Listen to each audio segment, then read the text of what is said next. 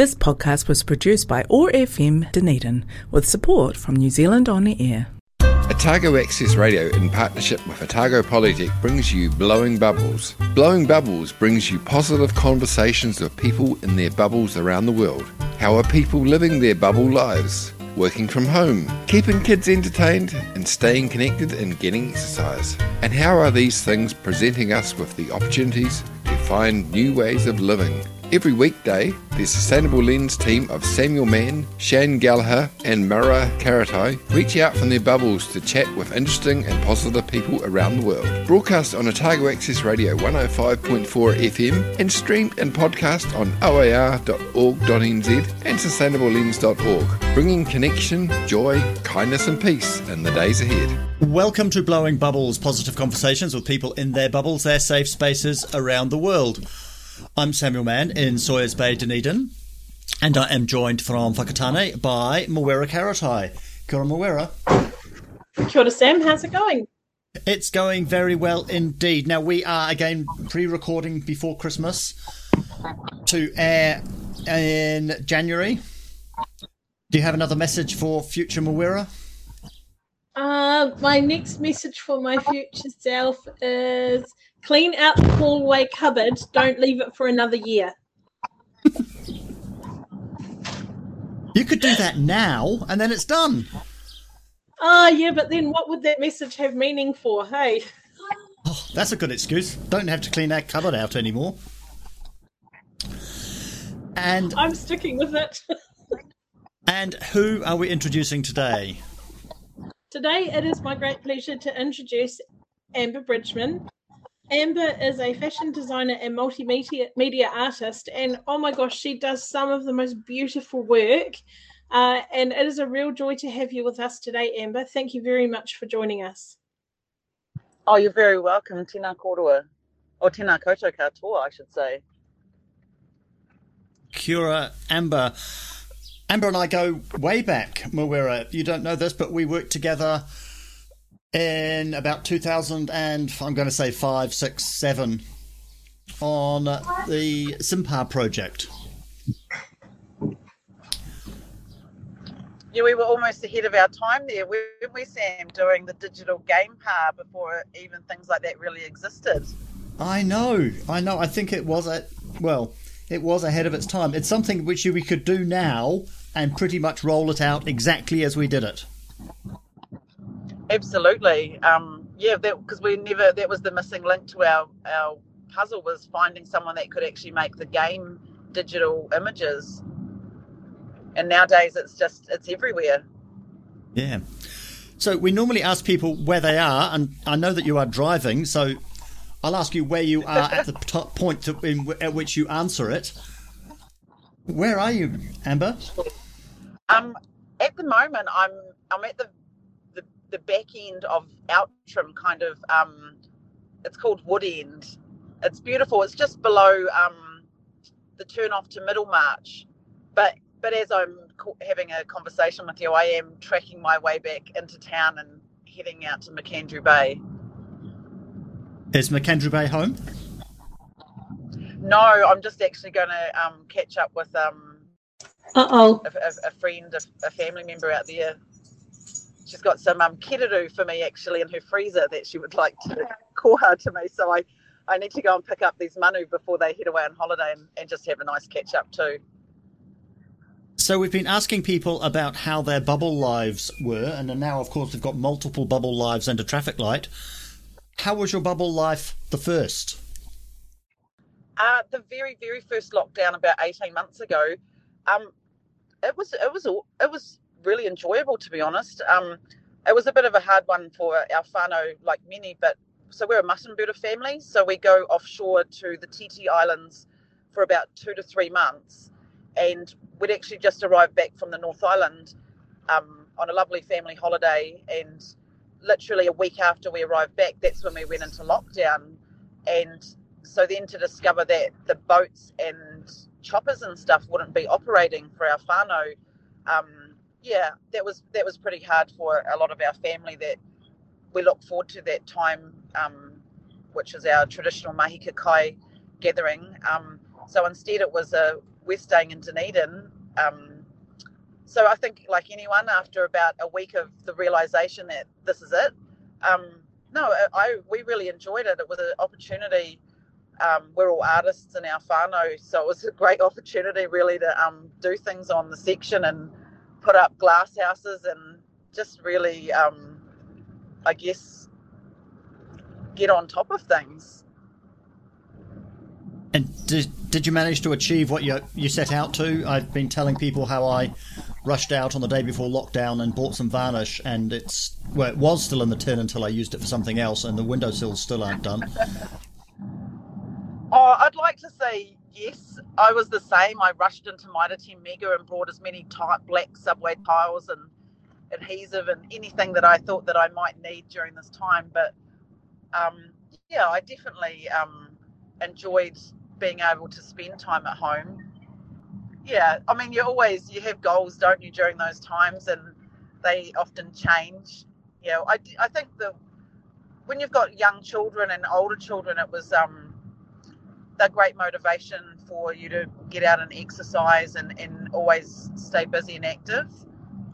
It's not much time to rest in my house. So yeah, no, to be honest, I mean, I'm a pretty positive person. The the first bubble, uh, the first lockdown, was great. Um, my mother um, was travelling back from overseas. She was in um, where was mum? She was in Vietnam, and I don't think she realised the severity of what was actually going on. So I said to her, "Mum, you you have to come home. The borders are closing in 48 hours."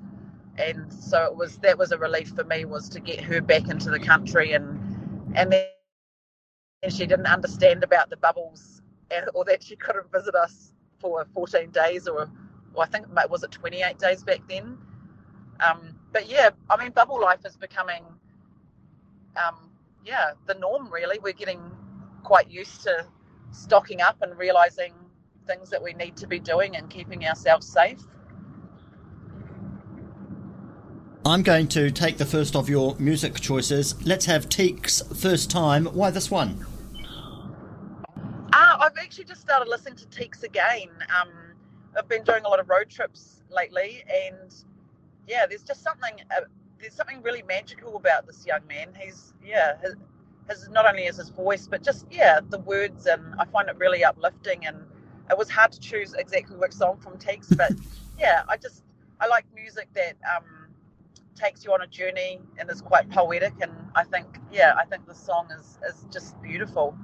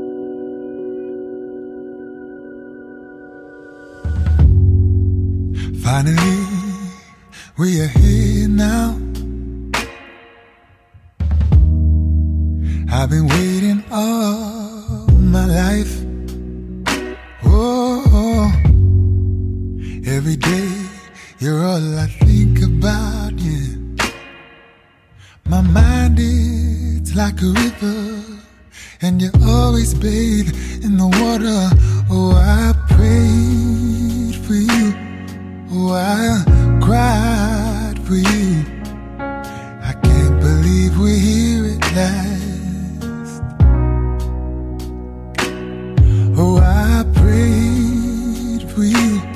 Oh, I cried you. I can't believe we're here at last. Can you take me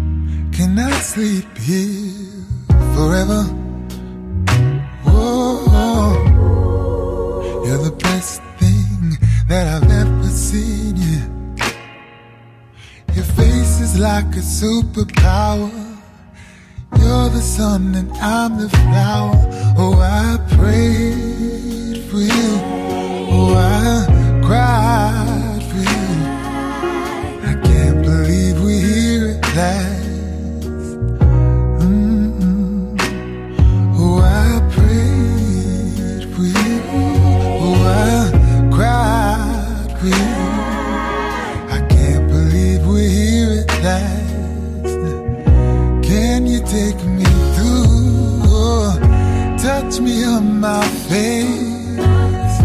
Kiss me on my hand. Take me to a place where we find love. Show me what it means and how it's supposed to feel. You got all I need.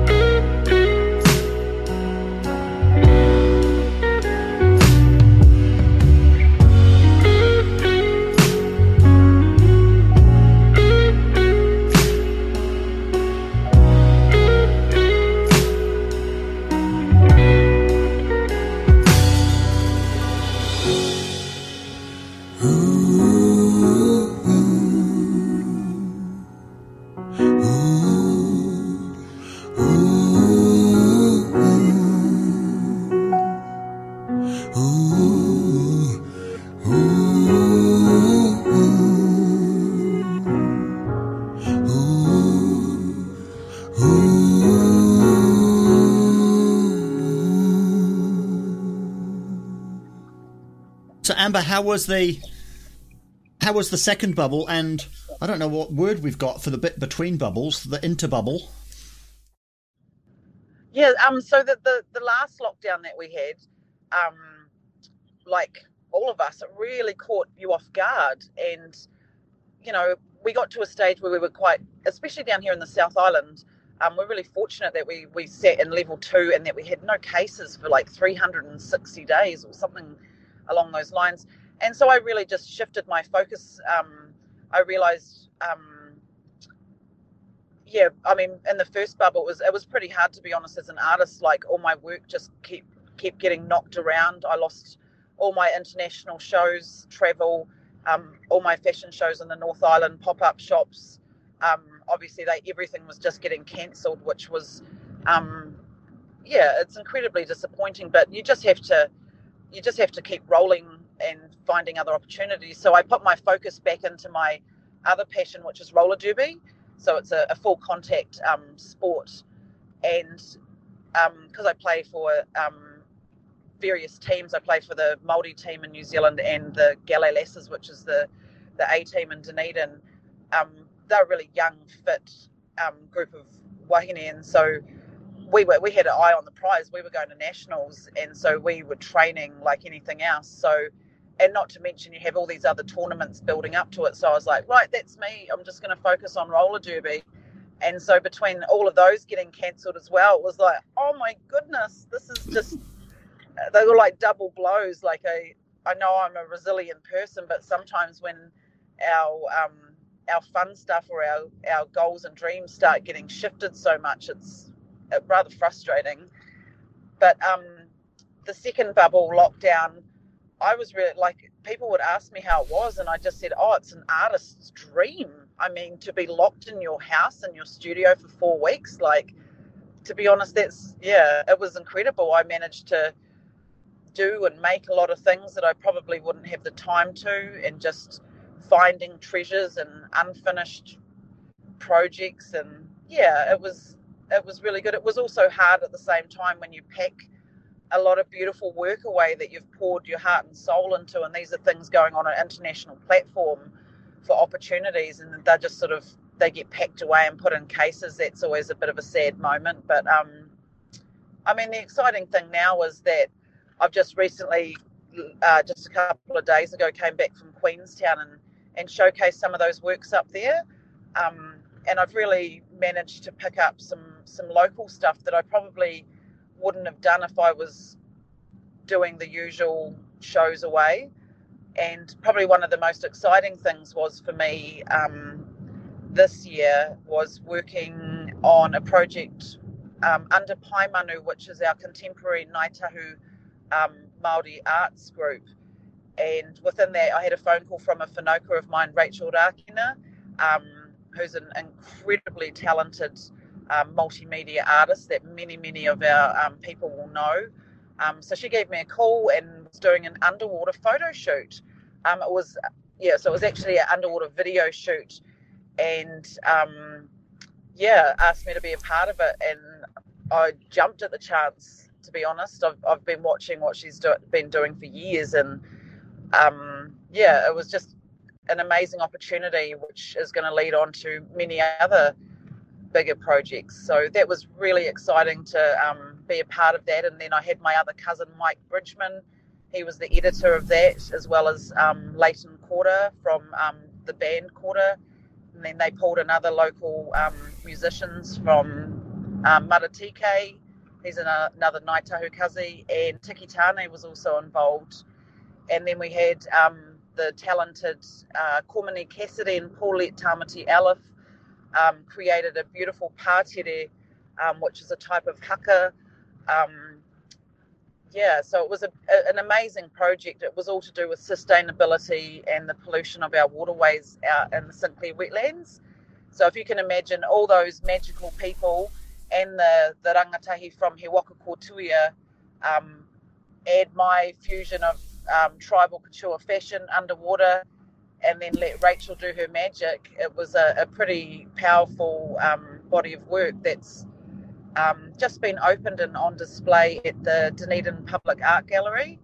And I'd strongly recommend to people to come in and sit and watch it. It's it's pretty powerful. It's there's 16 very large television screens all cleverly connected together um, with art woven through it on the walls, but then the visual edited um,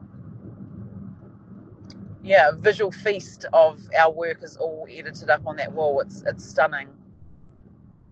Just to confirm or just to to my head's spinning on what it actually is did you make underwater fashion? I did make underwater fashion. How does one go about making underwater fashion?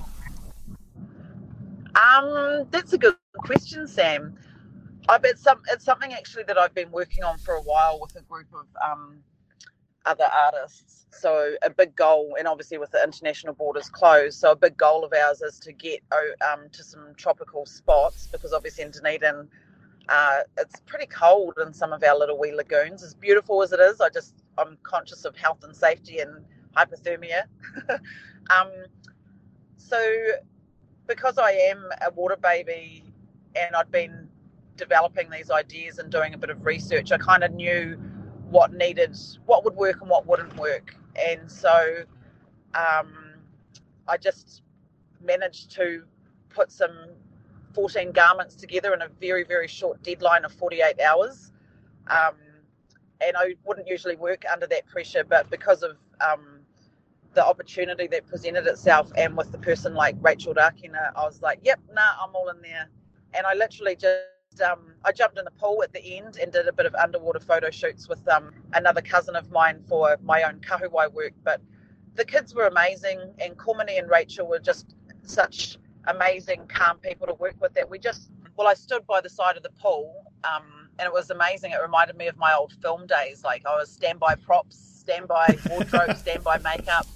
And I was just standing there with scissors and and I was, you know, I was aware of water and what the fabrics and uh, what the what the garments would do. So we had standby sinkers, standby a lot of props and things, and I was literally just um, recutting, um, adding, removing necklaces, strings, piupiu strands, whatever. Um, and the fortunate thing was we had such an amazing crew on board. We had underwater photo um, photographer, videographer, uh, our rangatahi safe, and we also had um, I would pop on the side and just see the way things were moving, and then obviously the the rangatahi would talk directly to me and say, "This is too heavy. This feels like it's wrapping around my arms." And you know, I would. It was all about making our rangatahi feel safe and confident because they were actually performing haka under the water. So I don't know if anyone's listening out there. It's all very well having a swim under the water and a fun play, but it's a totally different space to be able to pukana and haka and draw on those elements of ihiwehi and wana under the water. So there was a lot of magic happening and yeah, because the people that we were we were all working with, I was really fortunate that my um, older um, mahanga, my older twins, are a part of He Waka and I all of the kids are um, either children that I've taught or um, a whānau cousins from the kikes. So I think it really helps when you've got um, a connection with people as well when you're working with them. So yeah, it, it was a, an amazing shoot, and it was just um, it all just worked really really well um, to get what Rachel needed and and to to yeah to flourish a, a, a seed or an idea that I've been wanting to do for a long time. So afterwards, we also got the opportunity where I had um, one of my models, um, who's also Ngāi Tahu as well, Katrina Bryant, um, and she's a, a, a, former diver as well. So her um, her skills underwater are phenomenal um, in that sense, and also as a model as well. So after the the tamariki had done what they needed to do, or the rangatahi, I should say, we got the opportunity to put on my my my tribal couture, like very big puffy skirts and dresses and and have a play under the water. And I jumped in there myself as well. And I tell you what, it's not easy. I thought, oh yeah, I'm a fish. I'm Hinemoa. I can. I've got this. And because of the dress that I was wearing, it was like a, it was like a fully woven muka um, dress, and it had a massive, big, long trail. So by the time the, the water took the weight of it, and then it, it was incredibly hard to move. It was almost um, yeah, it was good for me to be able to um, experience that. So when I do my own um, photo shoot, that I'm really aware of certain things as well, just the weight of fabric and and it's it's quite hard to have all these multiple layers of focusing when you're the model. Um, yeah, you're trying to um, stay underwater for a, for a period of time so they can get a shot, um, but also be mindful that um, you don't look like you're a drowning fish as well. and some fabrics will billow, but others will turn into like a spider's web and, and like just sort of like not be very malleable at all. I suppose you you now practiced at what works. Yeah, yeah, yeah.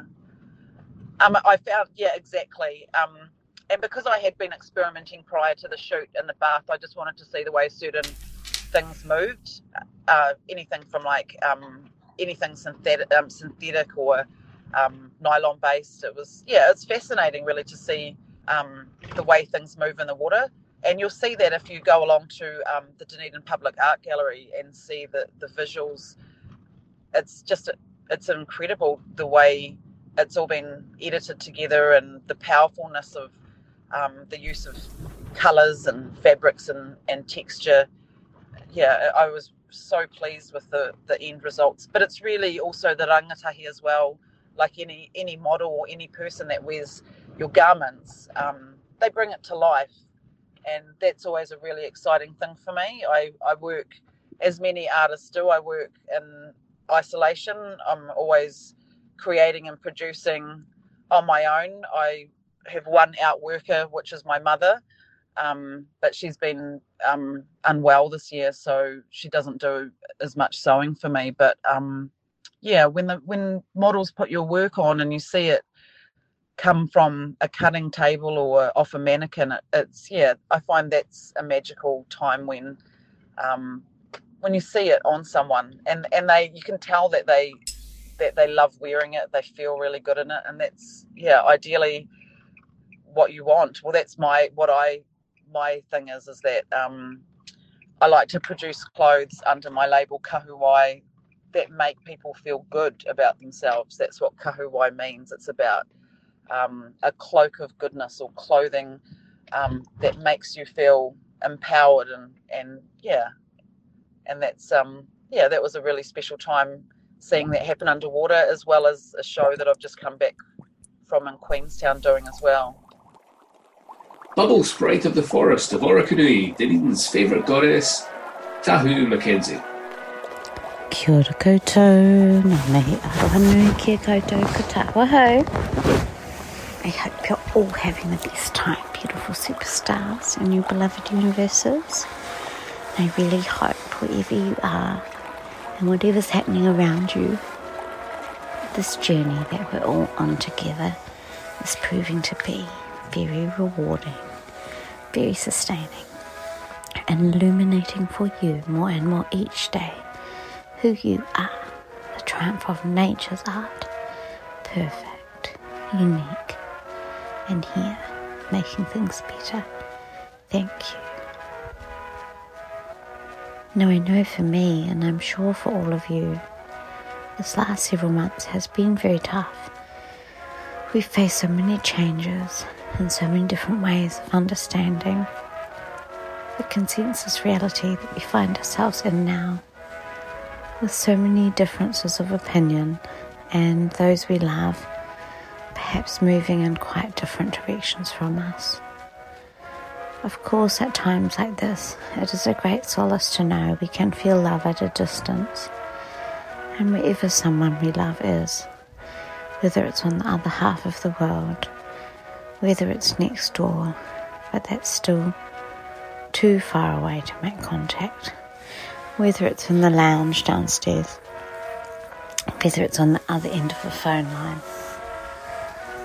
Whether it's passed many years ago into a different realm, whether it's waiting to be born, all of these spaces between us allow us the opportunity not only to feel the longing and appreciation for each other, but also potentially what we can do and grow within us to make that distance a friend.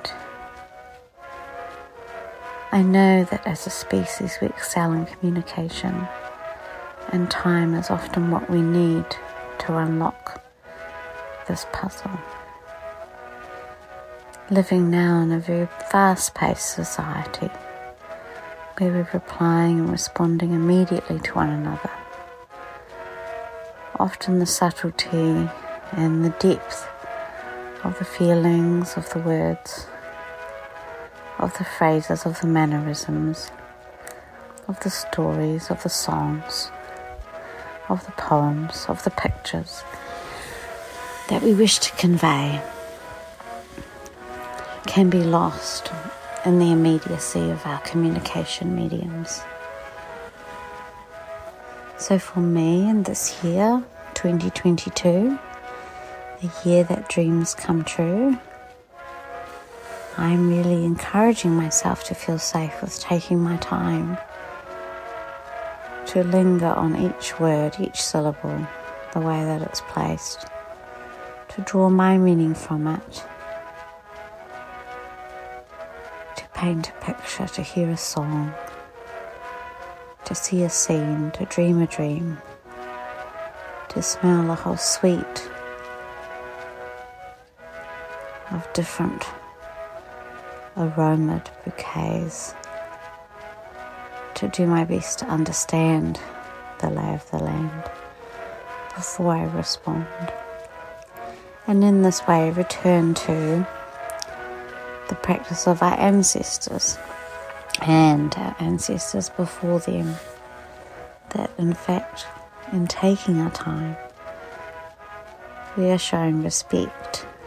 We are waiting for that part of us that is best to respond to fully awaken and be ready. I'm so grateful of course to Sam and the whole Blown Bubbles team for having me to be part of this show thank you it's a huge pleasure and privilege for me, and it has allowed me so much time and freedom to listen, to hear stories from all over the world, to be inspired by. And I think for all of us, we're doing this together. How beautiful. We can really support and encourage each other in it. That we need not be afraid to take our time and let each other know that that's what's best for us. I look forward to talking to you again. Thanks so much. Ka kite. You're listening to Blowing Bubbles. We're talking with Amber Bridgman. Amber, listening to you talking about your experience in the water, uh, it strikes me that you must have like a real natural uh, problem solving ability. But is that something you've developed over time, or is it, what's happened in your life that's developed your problem solving skills? Oh, that's a good question. Um, I would definitely say I'm a, a, solution person. Like, um, you know, if there's any anyone's got an issue or whether it's business or personal, I like to always be quite positive and try and find an outcome. It may not be the answer, but um, pathways through or options through is always um, a more positive um, approach to a situation than sitting and mulling in it. Um, yeah, I, I think I mean, everyone has different stories and experiences in their life, and I'd definitely say I'm a pretty resilient person. Um, yeah, I mean, that stems from probably my upbringing and, um, yeah, being a, a I, I don't really like the term, but being a, a, a solo parent. Um, yeah, you, it's just something that you, as a parent, you take on board that you are, um, yeah, you do need to be resilient and always um, finding solutions to bumps in the road or things that come your way. If you add your problem solving skills to your beautiful creativity, is that something you think we can package to teach to get our kids thinking with that sort of, you know, that future focused problem solving mindset?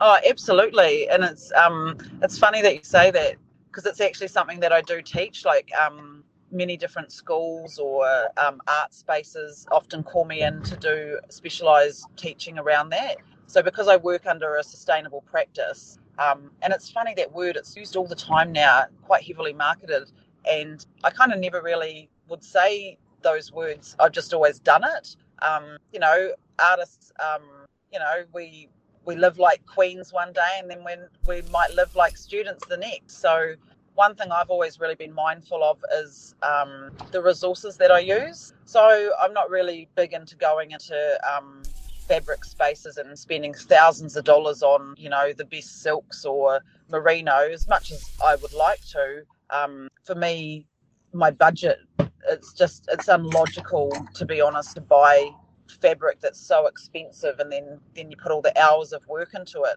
because I know that there's probably about 2% of people that can actually afford to buy those products. So, a way I work is in deconstruction. So, I, um, I'm very fortunate that one, I love op shopping um, or the huko shops, and that I have um, a, a very large studio that probably for the last 20 years I've been gathering um, amazing vintage couture fabrics and resources that I find on my journeys. And I, I deconstruct. And sometimes people almost don't believe me. Like oh they'll be like wow that's such an amazing dress. And then i will talk to them about the process on how i created it. And i said see that bodice? That's actually deconstructed sleeves off this dress over here. And they're like wow. But um it's yeah there's just something really magical in deconstruction i find it um i've talked to people about it before and for myself i find it kind of like a um, a decolonization process within the fabric. And I think there's nothing better when you can use something that has a history and there's something so unique about vintage fabric.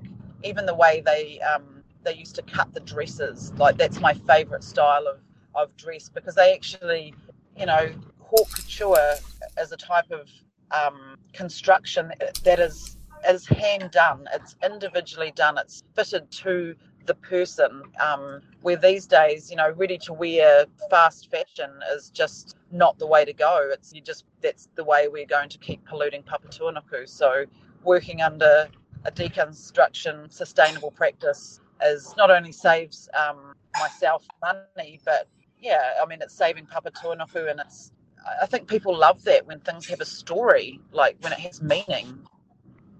We've talked about um, a book. There's a book um, that uh, we've just recently interviewed the writer uh, writer named Ron Wakkary, and he wrote a book called "Design for a Non-Human Centered World." And actually, what you're talking about is is what he's talking about as well. Like if the if what we're doing, if what we're creating puts the planet first and and us second, then it's got to be good for the planet and for us, since we need the planet to be healthy and well. And you're Absolutely. talking you're talking about designing using things that are already in existence rather than creating something new just for the purpose of creating it yet again. Yeah, absolutely. Like giving it new life. And I, I to be honest, though, I mean, I've been working under these practices most of my life when I think about it. Like, my mother is an incredibly creative person. Like, um, growing up as a child, I, I was so blessed. Everything she made me was like handmade, but not in a, in a, not in that ugly 80s handmade style. Like, I, yeah, if I look back on my photos, I had the most incredible dresses with matching, um, you know, what were they called? Scrunchies. And, oh, like, when and even when I think about her the interior of my bedroom and the house and you know we didn't come from money my mother was a um a, a, single parent for a, a, while and and so you know you you I've always I've learned you don't need money to have style um and so I guess having those foundations of you can you can create anything out of nothing um has really helped me um be the be the designer and the artist that I am today. I, I think that's the fun of it. Like when you mix and match things um, from different eras and from different spaces, it's that's what makes them incredibly unique. And yeah, there's a, a saying that one of my mentors always taught me, and um, he said, "Make something ordinary extraordinary."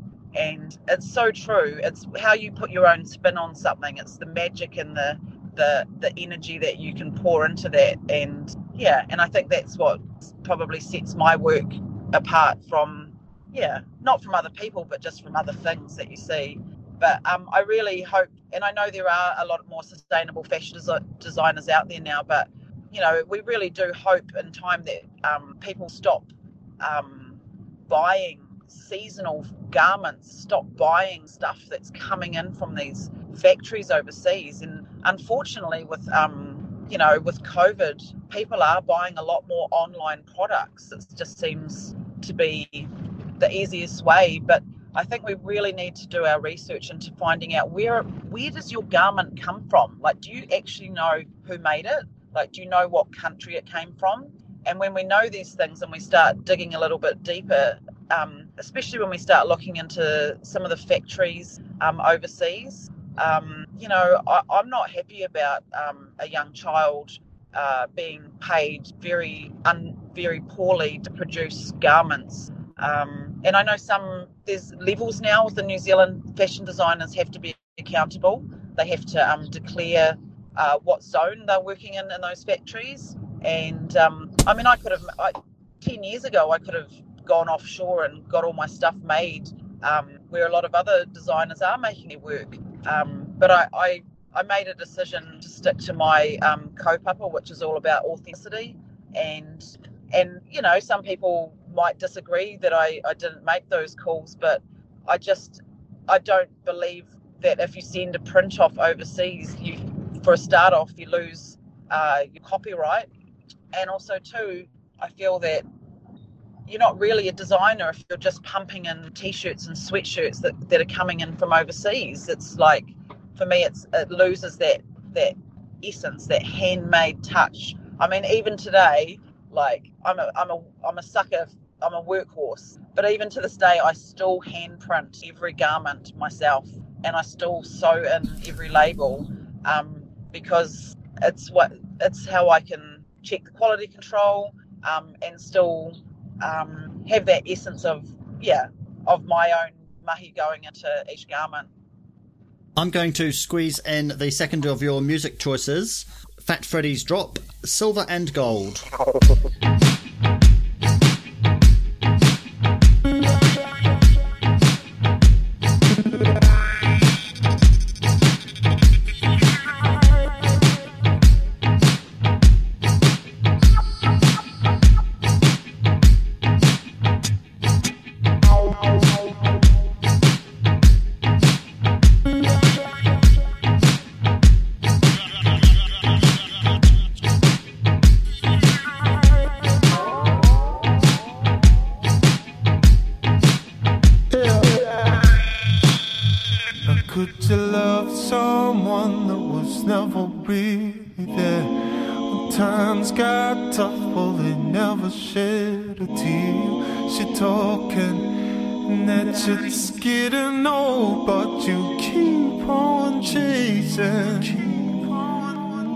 Could you love someone that was never really there? When times got tough, they will never shed a tear. She talking, and then shit's getting old, but you keep on chasing. Because you can't break free from the silver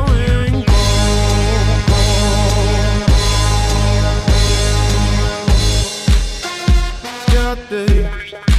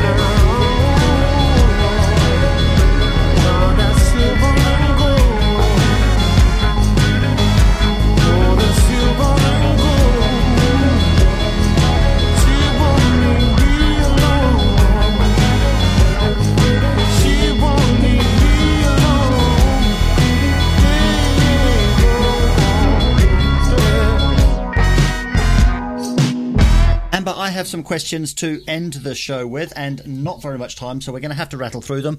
What is the biggest sure. success you've had in the last couple of years? Oh, as a parent, I would definitely say the birth of my children. I'm very blessed and fortunate to have um, four beautiful, healthy children, um, all very different ages. Um, I would say they are my um, my biggest success and achievements. Um, professionally, uh, I was selected as a New Zealand ambassador by Creative New Zealand to um, attend FestPac. Um, that was a, a pretty um, special moment for myself as an artist. Um, as if any artists are listening, we all go through stages where we're like, "I'll just go get a real job," because sometimes art doesn't pay the bills. And I think I was at a time like that in my life after doing this for for, for 25 years. I, I just thought, oh, nah. And then I, I, I applied for the Creative New Zealand um, delegation, and yeah, when I when I actually got in, that was for me a really pinnacle moment in my career that I thought, no, I must be good at this if they um, if they've selected me. what is your superpower? Oh, what's my superpower? Um, I've got a few. um, well, I, I skate under the name Wonder Wahine, which is um, Wonder Woman, and it's uh, um, one of my one of my brands as well under the label. Um, superpower. Um, I'm. Oh, that's a hard one. you know the saying, the kumara never talks about how sweet it is. Superpower would be making people feel happy and good about themselves, cooking badass Maori traditional food, and um, oh yeah, I can't think it. Yeah, is that enough? That's enough. Do you consider yourself to be an activist? In what in what platform? Anything you like. Oh, absolutely. Uh, yeah, in, in many things. I probably wouldn't use the word activist though. I'd probably just say I'm conscious and aware of things. Um, just really fortunate at a young age to be made aware of things that sadly some things people are only learning now, like simple things like the Tohunga Suppression Act. Like when my friends tell me about it now, I'm like, yeah, that's why I was a part of those groups when I was younger and traveled and met with a lot of Indigenous people because it was always about change and awareness. But yeah, activist. I wouldn't. I wouldn't use the word activist. I'd say passionate. What's the biggest challenge you're looking forward to in the next year or two? The biggest challenge. Um, wow, hard question, Sam. Um, the biggest challenge I'm looking forward to would be probably ensuring that my older boys um, lead into the pathways that set them up to be amazing adults. And yeah, just ensuring that they uh, are ready for the world that's um, the new world that's out there. And lastly, do you have any advice for our listeners? Um, in regards to the arts, I would just, or if, if, if we're thinking of rangatahi and school leavers, I would just do something that inspires you, that lifts your spirit and makes you feel um, makes you feel really good. Yeah, do things that are gonna fill your fill your cup and um yeah just and and listen listen to your your people around you your people that are guiding you whether they're your elders whether they're your teachers um or your community yeah. Just just do what do what feels right and um yeah live your live your life purpose. So I, I yeah i wouldn't say suggest going and doing something that you wake up every morning literally dreading to do. You want to get up and just be excited about your day and, and the and the mahi that you're going to take on. I think um, one thing I'm really passionate about and something that I was taught, and I'm really fortunate. I've been weaving for over. That's scary when I think about it like that because then I'm revealing my age as well. Um, I've been weaving for over 30 years, and one of my um, my my weaving um, masters, um, Ruka Cameron, what she taught me was that you must master things traditionally before you move into contemporary.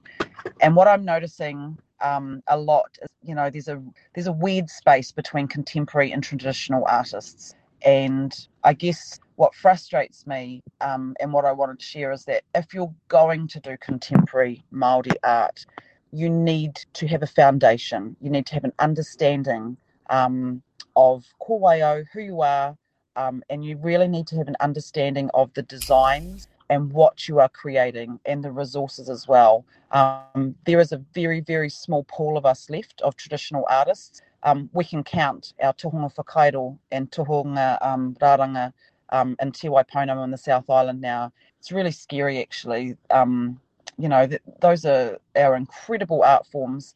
And yeah, I, I would suggest if you um, if you're an artist in, in those realms, go to Raukawa, go and see your Tohunga Whakairo, um, and, and get a really, really strong foundation um, and understanding of, of working practices before you start adding your own spin onto it. Because, um, you know, we've been seeing a lot of work coming out um, and yeah, and, and it, it, actually scares me sometimes when I see the finished work and I'm like, oh, e hika, it, it just crosses so many tikanga, um, really simple tikanga if you live in that realm, if you understand Te Ao Māori and Mahi Toi, um, the way I've been fortunate enough to be raised in it. But um, yeah, that would be my um, my artist tip for any um, up and coming contemporary artists is that um, you need to have a really good understanding of um, tikanga, of designs um, within that space before you start adding your own spin on it. Thank you for that, Mawera. Amber, I just want to say thank you for your thoughtful approach to your mahi. Uh, and for being uh, for actually walking the talk, which not enough people do, especially um, in those kind of spaces. Uh, and it, it, just it gives me hope to know that you're out there sharing that message, um, and also uh, you know like making sure that people are looked after and that their work is valued. Uh, I appreciate that. You've been listening to Blowing Bubbles, positive conversations with people in their bubbles, their safe spaces around the world. Brought to you by the Sustainable Lens team, which is brought to you by Otago Polytechnic. We're broadcast on Otago Access Radio every weekday afternoon at 3 and streamed and podcast on oar.org.nz.